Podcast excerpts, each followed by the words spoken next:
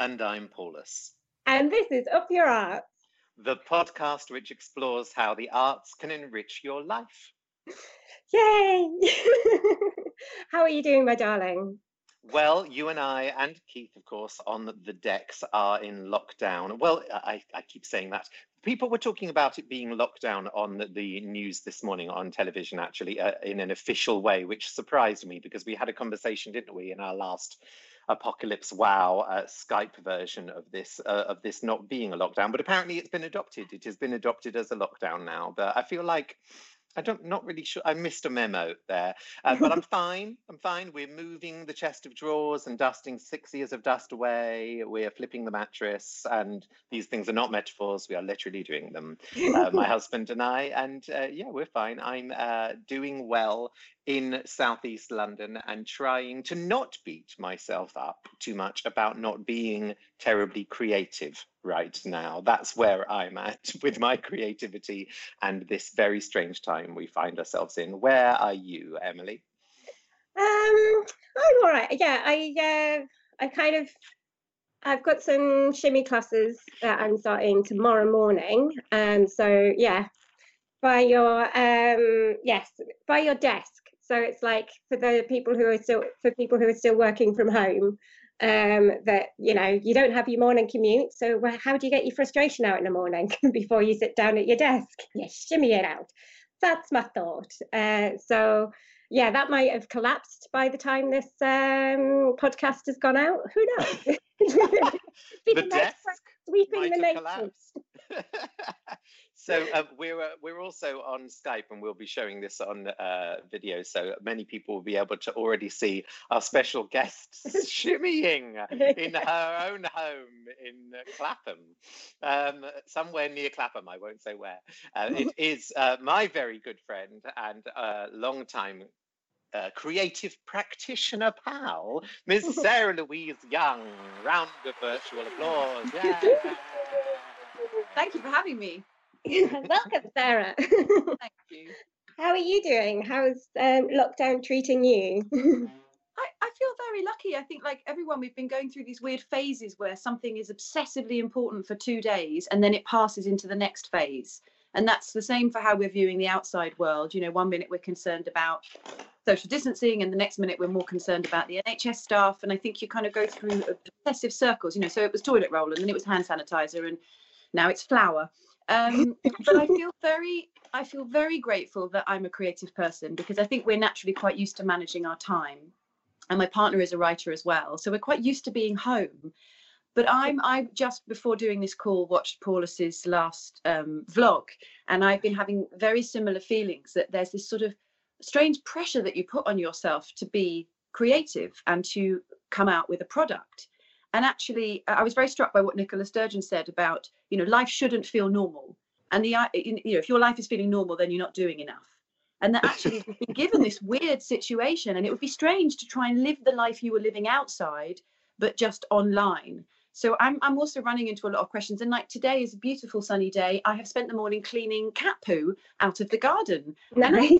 That's given me a huge sense of achievement, and I didn't have to put on makeup.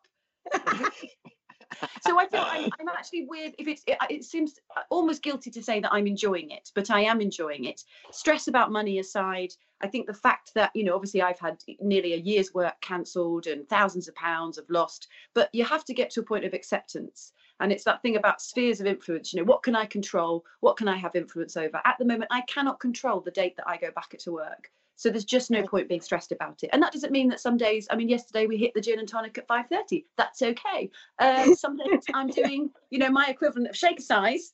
Um, so I don't know. I think there's a there's a real invitation to go back inside, question what you actually want, what you want to take with you. Um, and every day is is a, is a fresh opportunity to do that. So I'm I'm I'm with you, Paulus. I'm I'm I have there's no fibre of my being that wants to put on makeup and perform in my living room. I'm not missing. I'm not missing performing. I'm not missing performing. There, I've said I, it. You said it. Does that feel better? yeah. I'm going to I'm going to exclusively reveal for uh, anybody that has been living under a rock for the last uh, five episodes, because this will probably be the sixth one that airs unless the world changes very dramatically.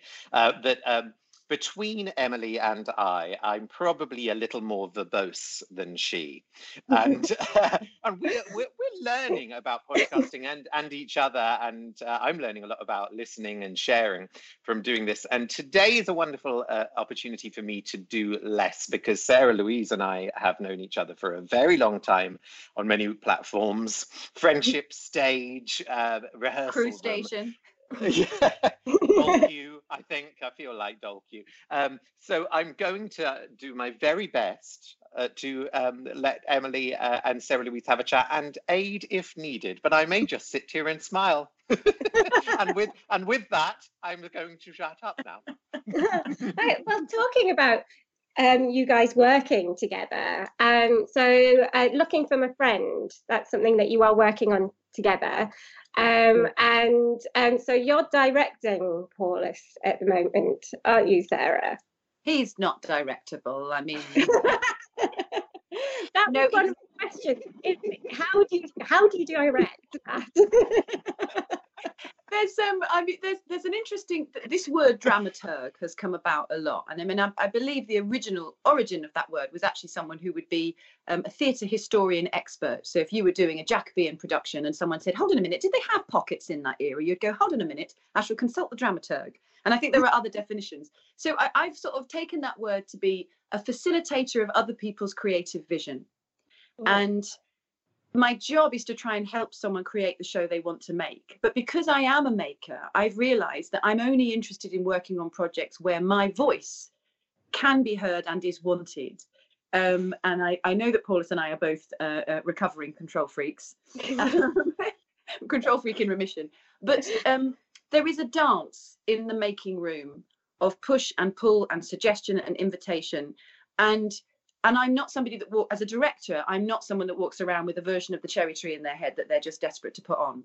So I Yeah. suppose I feel like there are directors who really have a huge artistic vision for a show. And I'm very interested in specifically solo shows, but in enabling someone to put the nuts and bolts together to make a mm. show. And what's been really lovely about this process is because I've been making my own show along the same time, I've had a- an amazing director facilitator called Sharned Jones who has been doing that for me. So I've been able to observe both of those processes running alongside each other and and um, cross pollinate.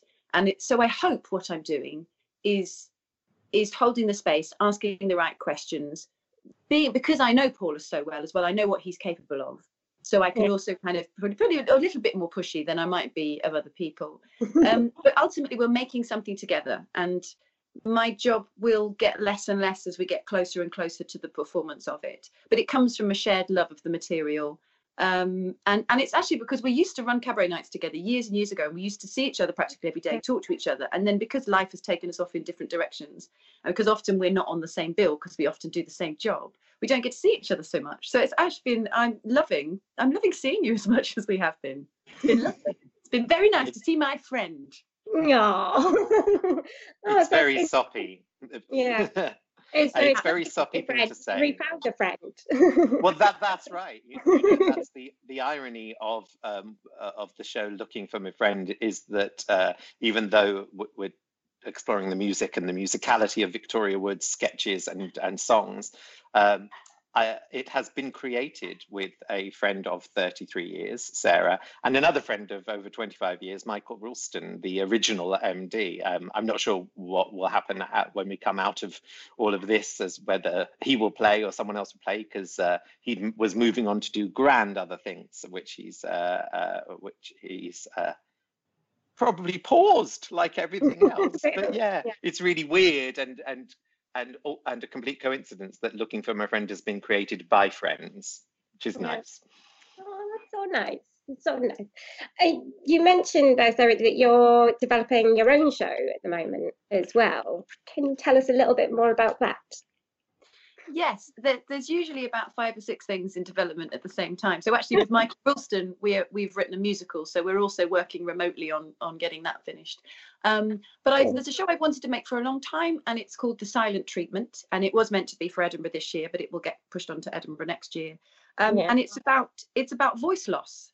And initially, it was very much about singers losing their voices because it's a, a, a subject I feel very passionately about because there's a lot of shame attached to vocal injury and people who've heard me blither on about this will know my, my analogy, which is, you know, an athlete sprains their ankle or their wrist, and we go, oh, that's a shame, that's an occupational hazard. But when a singer damages their voice, there is a, a, an assumption that they're damaged goods or they didn't do something properly or even someone like um, julie andrews who i made a show about about six years ago you know was an expert at her craft. You could not fault her technique. She'd been professionally working you know since the age of eight but people still were sort of oh well you know yes you know you must have done something wrong. So that was that was the inspiration for the piece was to explore that and because i had my own vocal surgery about five and a half years ago.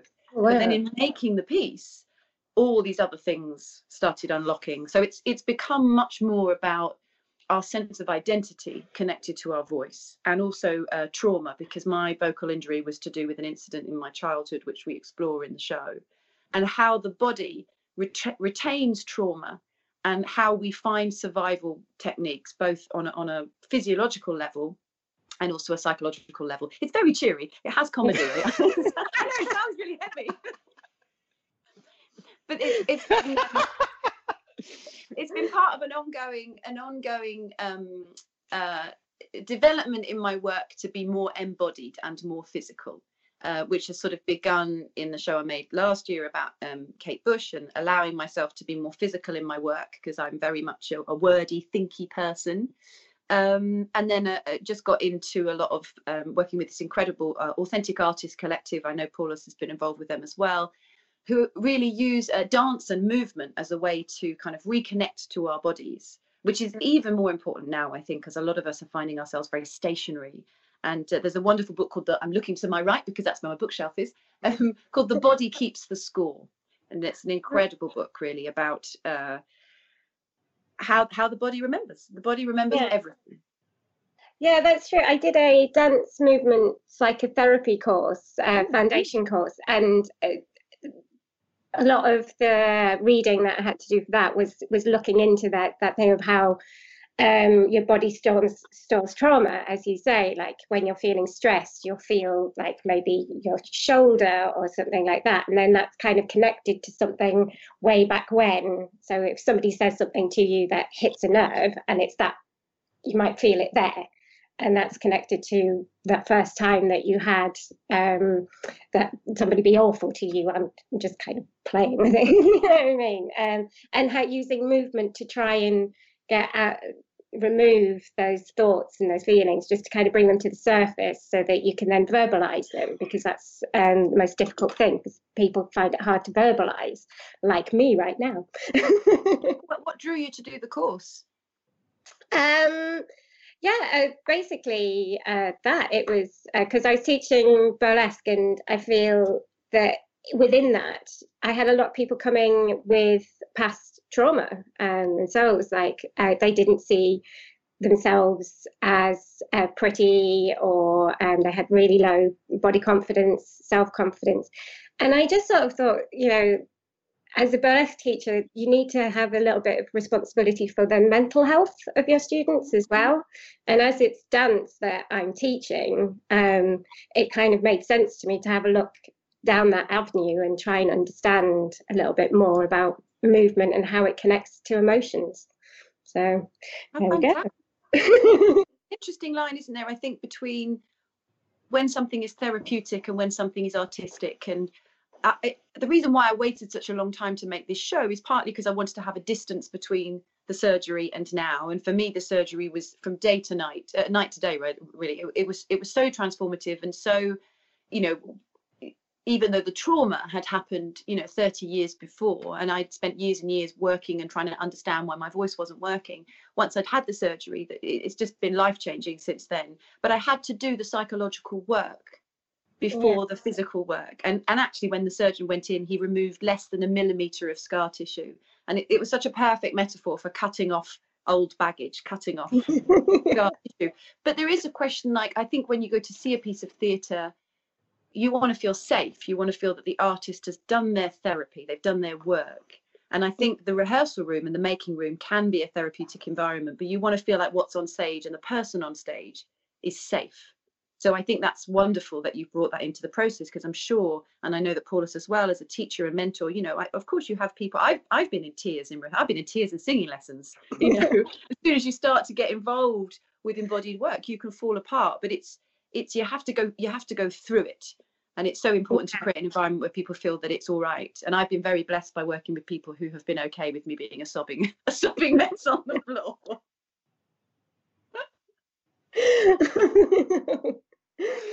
Um now where do i move from there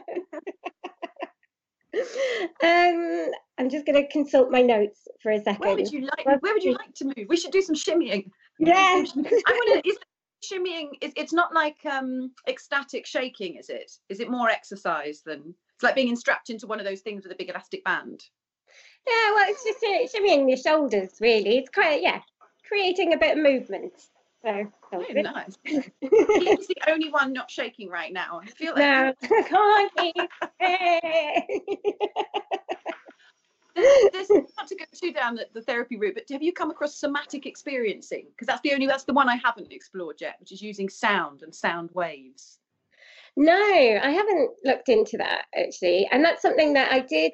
Um, I read an article a while ago about doctors um, uh, prescribing music as a type of therapy. So that's something that I would like to kind of mm. explore. Mm. Maybe if we can get somebody on um, on the podcast who'd be willing to talk to us about those sort of things, that would be quite interesting. I think, and a, a good lead into why the arts are important as well. Like now we're talking about mental health and things like that. It's yeah. I, think um, can, I, think we can find you someone. It is. I mean, and this this strange period of lockdown is, you know, why do we create? Now, mostly we I'm creating something because there's a there's a date. I book a venue. It forces me to make the show, and then the show happens. Yeah. So it's interesting. You know, I, I think we are creative beings, and actually, we might be being creative because we cooked dinner, or we did something in the garden, or you know, it doesn't have to be about creating content. And I've yeah. been really, you know, it, I've got well, there's 10 shows I want to make. I could easily just go, okay, right, I'll start that project. But but we are creative and we're creative when we're children. And somehow when you don't study, if you know there's, there's a block, we go, okay, you're not doing GCSE art, right? That's it, you're not doing art anymore. And yeah. I think we need it. I think it's what makes us makes us human.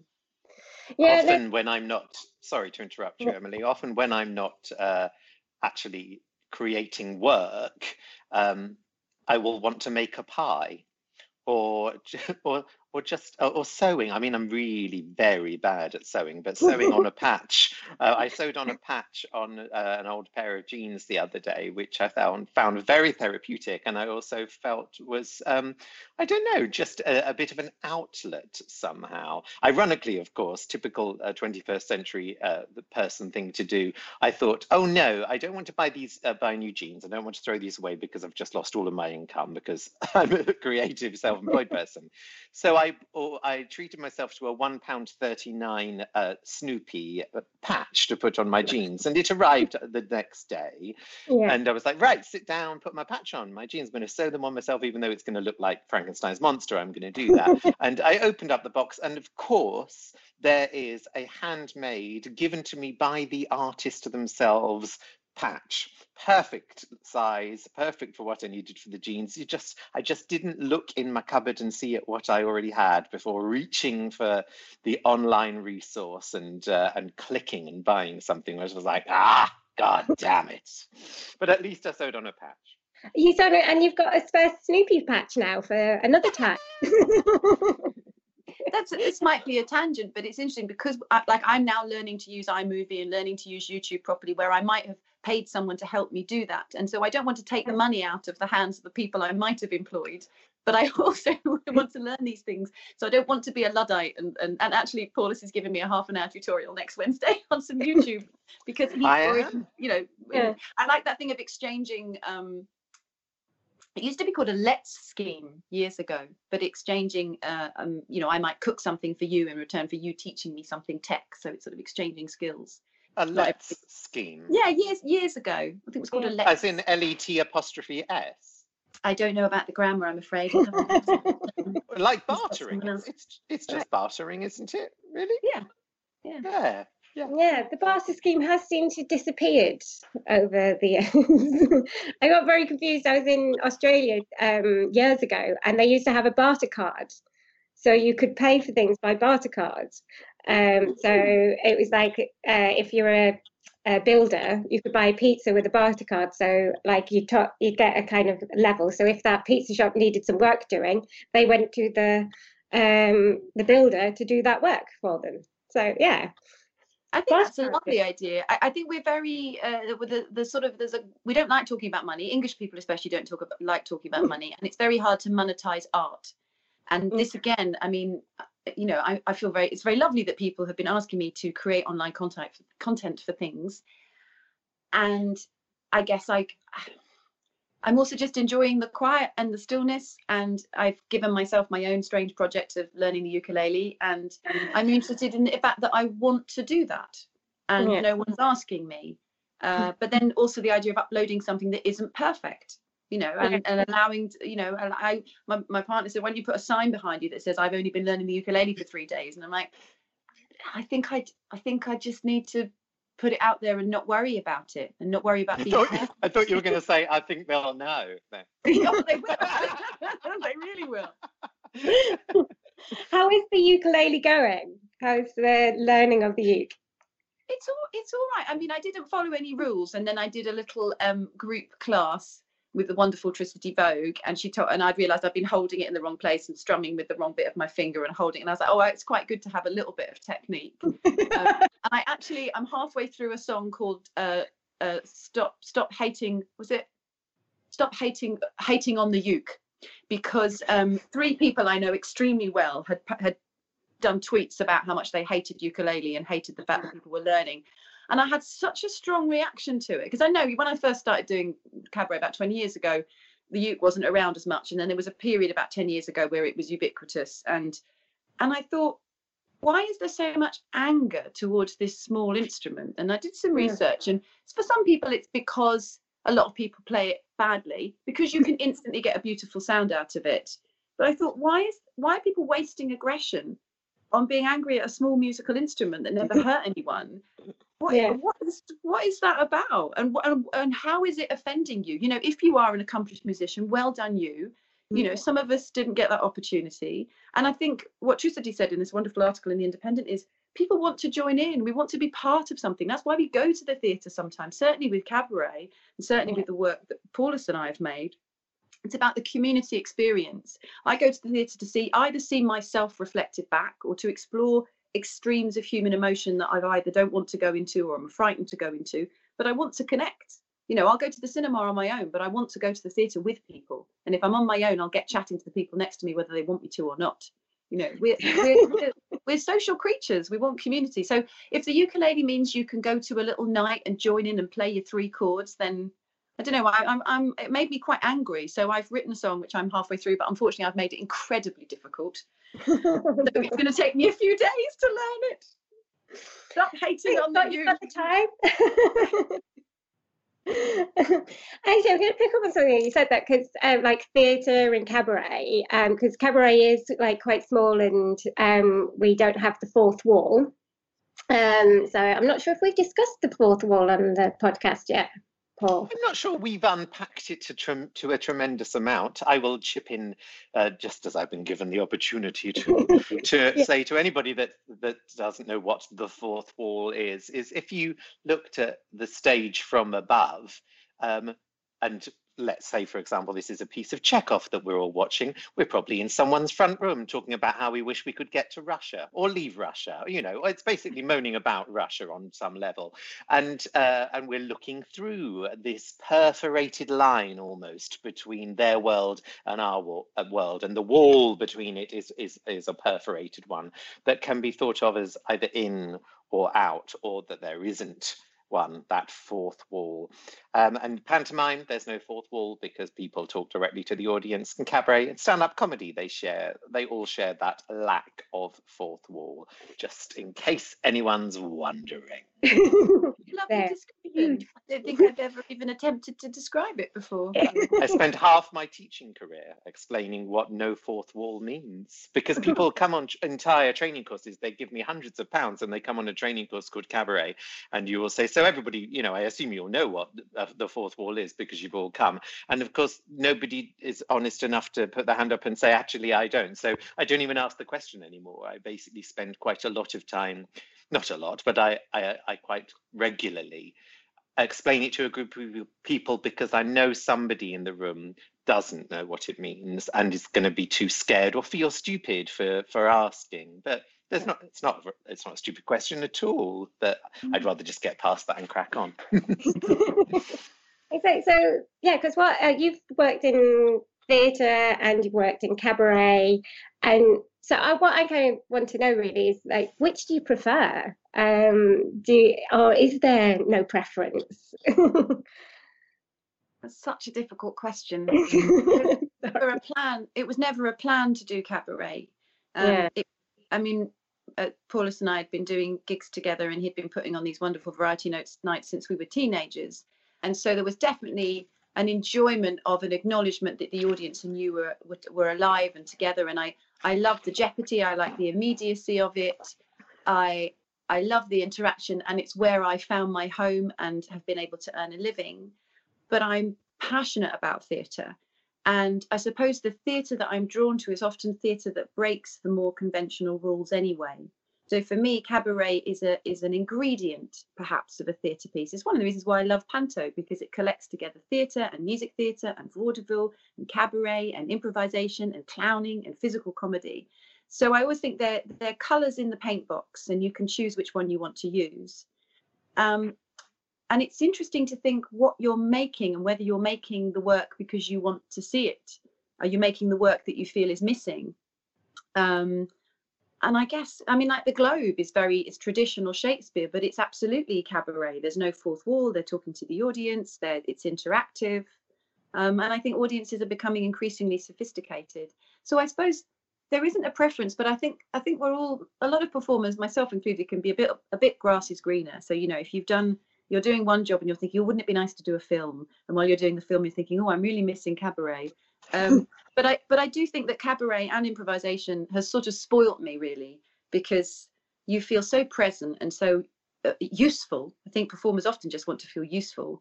And I think now if I went into a theatre production where I sort of came on and did one scene in Act Two and then spent the rest of the time in the dressing room, I'd be bored out of my mind. so I think I've sort of ended up going so far down the route of more quirky fringe production oddball shows that it's sort of you know because i do do straight theatre sometimes and I've, I've been in wonderful plays at places like the royal exchange and and i would love to go back and work there again but i think i'll always come home to cabaret and home to work where there's freedom to play. But i also like the discipline of crafting something with the new show i'm making.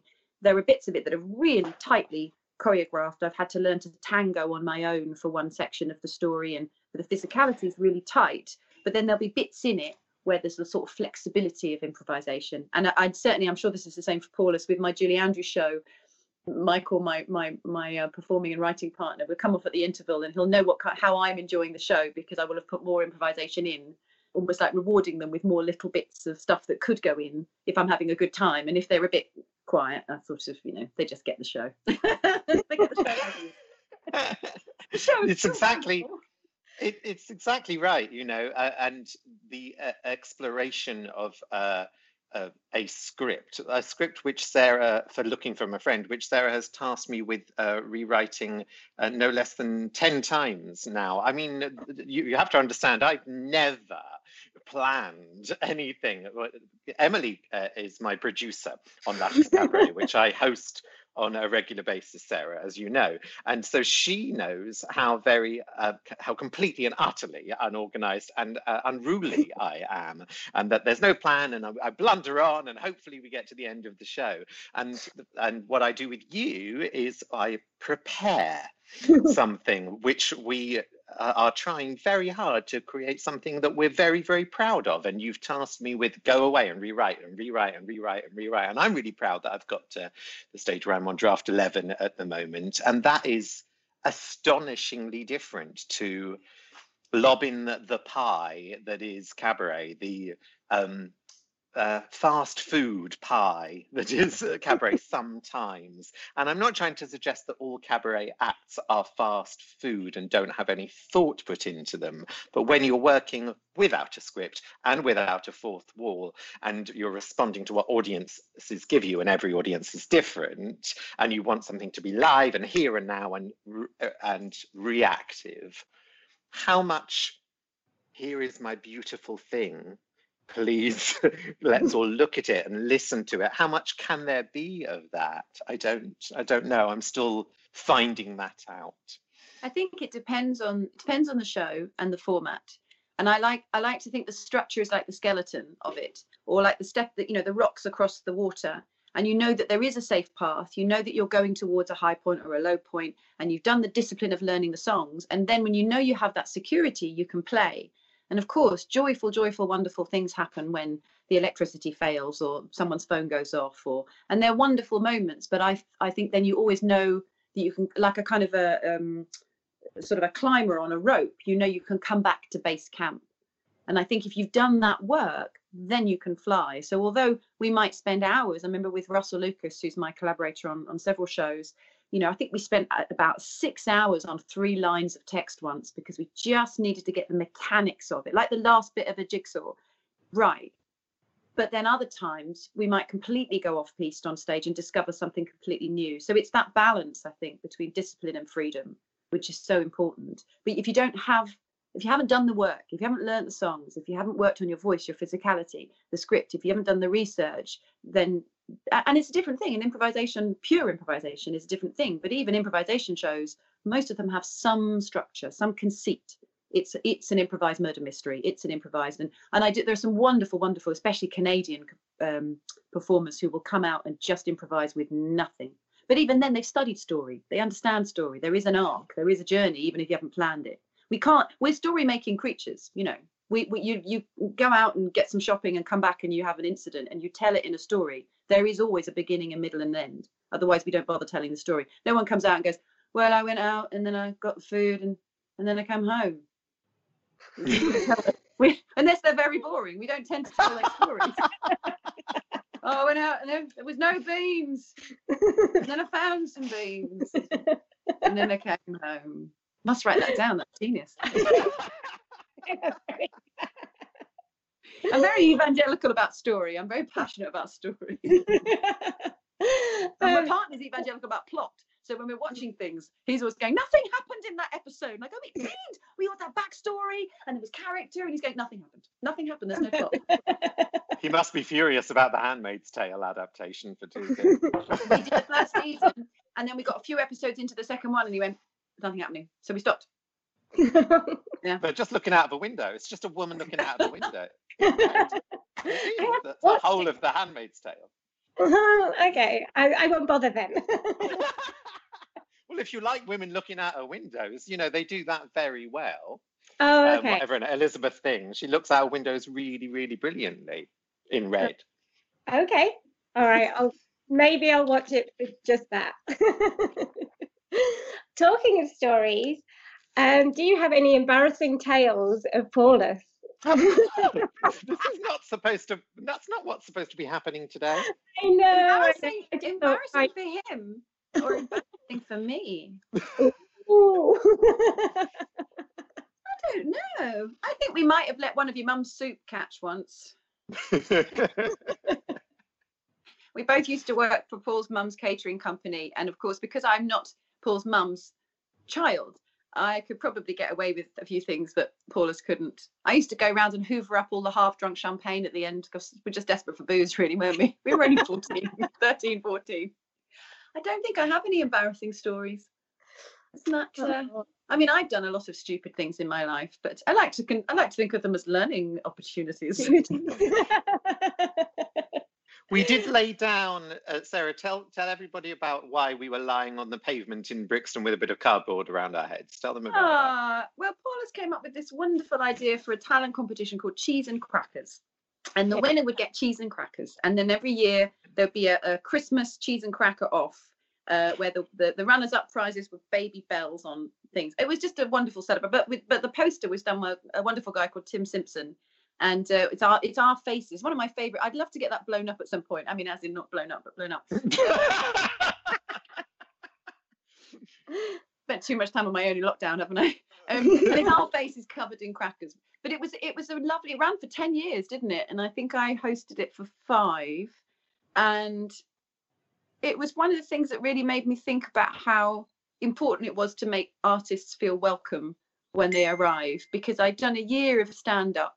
I'm no stand up comedian, but I'd done a year of stand up just to sort of learn the craft and try to learn how to link songs. And it was grueling and painful, but I'm glad I did it. But you'd often turn up at gigs and nobody would even look at you. No one would tell you the running order. You'd just be expected to fend for yourself.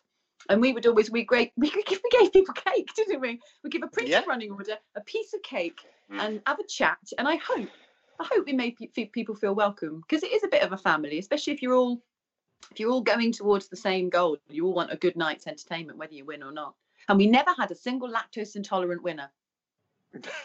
uh, do you know? Um, I have. Um, I did an uh, an interview on the radio with a previous contestant of Cheese and Crackers the other week, Freddie Valentine and uh, Sam, uh, their sidekick.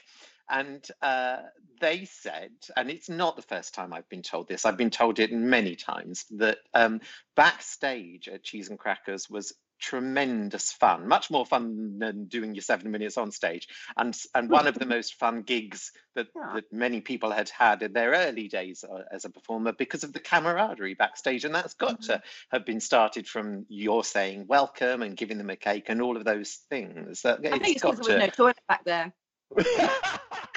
there was a camaraderie of peeing into a jug, I think. you know, you haven't explained why we were lying on the pavement in Brixton. Well, we're doing the photo piece shoot. of cardboard. Yeah, yeah I just don't photo... think you linked it up really. we were having a picture taken of us with crackers on by Tim Simpson. On Tim Simpson of Plunge Productions, which is an amazing, amazing company doing a little plug He's very. Very talented man. They're fantastic. Amazing. So, looking at the time that we have left, um, this is where we kind of start our wrapping up of things. Um, what are you particularly passionate about within the arts? I mean, you've mentioned quite a few things already, but is there one that's above the rest, or is there just all of the arts you're passionate about? That's such a big question, isn't it? Yeah. There's there's behaviours I'm I'm passionate about, kindness, generosity and collaboration and work, working with people and permission to fail. I think evolution, I love that phrase, evolve or die. And I'm aware that I think I probably think this is now my 13th show of making for myself to perform in. And some of them have been absolute turkeys and, um, you know, failures. And that's okay. And I think when you're starting out, your first show, your second show is so important. And you know, I've, I remember going to the Edinburgh Fringe in 2006 with the show and weeping at my two-star review in the Scotsman and just thinking it, it was just the most appalling thing. And, and now with reflection, I can see what I learned from that process. So I think I think for me, I'm passionate about seeing things. I'm as I'm as passionate about going to see art as I am about making it. And I think I think if you're someone who only is interested in what they make, it makes for a very boring performer and and the joy of the Edinburgh Fringe for me is is is 50% making my show work and 50% going to see other things. I'm so excited and I think you've got to engage with the generation below you and the generation above you. You know, we're part of we're reflecting society back at itself. So I think that that from a making perspective and just keep keep I'm, I'm fascinated to know what I'm I don't know what I'm making next. As in there's things I want to make. I've got an idea for a, a project I'm making with a wonderful performer uh, about Noel Coward and Gertrude Lawrence, but we're flipping the genders. So I'm playing Noel Coward and he's playing Gertrude Lawrence. all sorts of things like that. Um, there are things within the infrastructure that I'm passionate about. Um, I get very. I've done. I've been lucky to perform at some amazing big venues who put on signed performances and relaxed performances, and so often they are not attended. So it's yeah. one thing putting them on, but you have to get the message out there. So one of the things I would, uh, and as and when our musical gets made, is is is it's communicating that there is assigned performance in a way that will reach the deaf community because the deaf community don't hang out at deaf clubs anymore. That's that's pre-internet. I mean, obviously they exist and they are flourishing, but you have to find ways to communicate and banging a poster up in your foyer is not going to do it so that's Yeah. something that I, I feel very passionate about, partly because I was at Bristol University, which is a huge um, hub for learning sign language, and a lot of my good friends were learning sign language or were deaf and using sign language. So that's a that's a sort of bugbear of mine that you know you, you're performing in a thousand seater venue with 20 people or nobody. You look round at the curtain call at the end for people and nobody's applauding the signer because nobody was there. So they basically signed an entire show for nobody. That's my soapbox off. it would be um, it would be remiss of us to not mention that we we record on the uh, the end of a week that finally saw the announcement of the cancellation of the Edinburgh Festival for 2020. And Sarah Louise, you're you you're a veteran, really. I think is what you're known as, uh, as far as uh, attending and being in shows at the festival. Um, do you want to just speak uh, a, a moment to first of all how mon- how much the festival has uh, taken up your life over the years and and your feeling about the cancellation I've done 17 of them over the years. I haven't gone every year. I feel very strongly not to go every year. You've got to go with something you're passionate about because if no one else likes it, at least you like it. Um, I think it's absolutely it's absolutely the right thing to do uh, from an ethical, moral, social perspective, but also the cancellation or the going to the the, the cancellation. Um, but also just you know for those of us who've already spent a lot of money on it just to sort of be able to curb that expense now before it gets too big i worry for edinburgh it's a huge huge uh, loss to their financial uh, for the city right? income for a city yeah.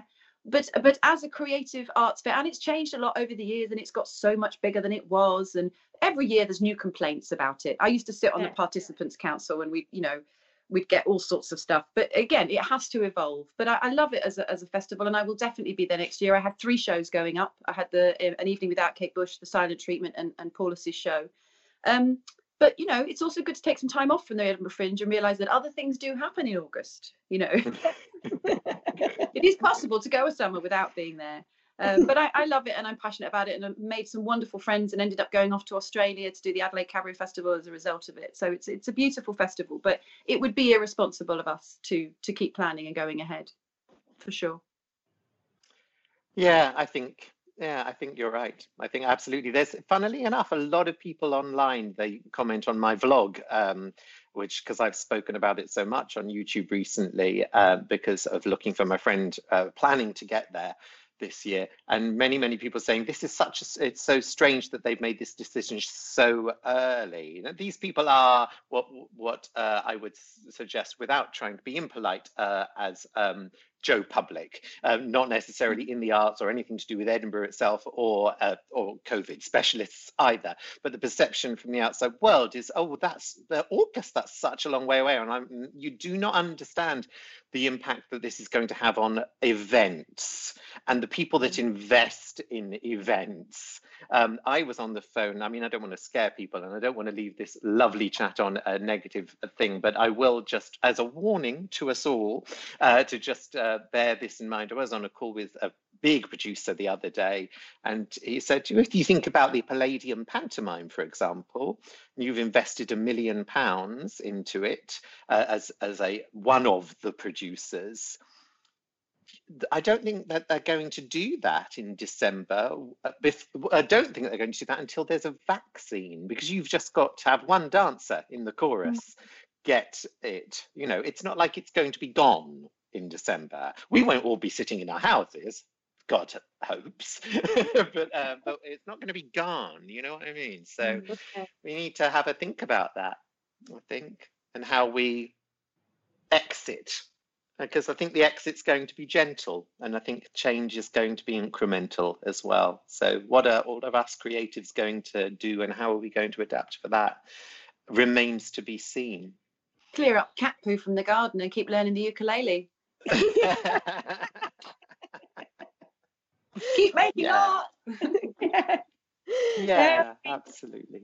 my husband and I had uh, dinner with uh, people from Star Wars last night. We basically put the um, dinner table in the middle of the room. We put um, Darth Vader, we had Boba Fett there, we had a picture of Princess Leia. So yeah, maybe that's how we get out of it. See, that that's the alternative. Go insane. That's the Yeah. alternative. Is Yeah. insanity. Yeah. Okay, we're running out of time. First of all, let's thank our tremendous guest for this episode, Sarah Louise Young, everybody. Woo! Thank you very much for having me. Oh, thank you so much for being with us. and thank you, Paulus, for being there. well, it's very difficult for a white man to say less than two women in a podcast, but I'm fingers crossed. I managed it. You hadn't counted on me being here. Seven minutes to answer one question. Thank you very much to Keith on the decks. And don't forget that you can like us um, on uh, Spotify and leave us a review on Apple. And all of our links and all the different ways that you can follow us are on Linktree. It's a marvelous thing, Linktree, Linktree front slash up your arts. That will get you to our Twitter feed and all of the places that you can learn about us and listen to our episodes. So do get involved. Okay, we are off again. Thank you very much, um, team. Very nice to see everybody in their little lockdowns, waving now, saying goodbye. Join us again for another Up Your Arts.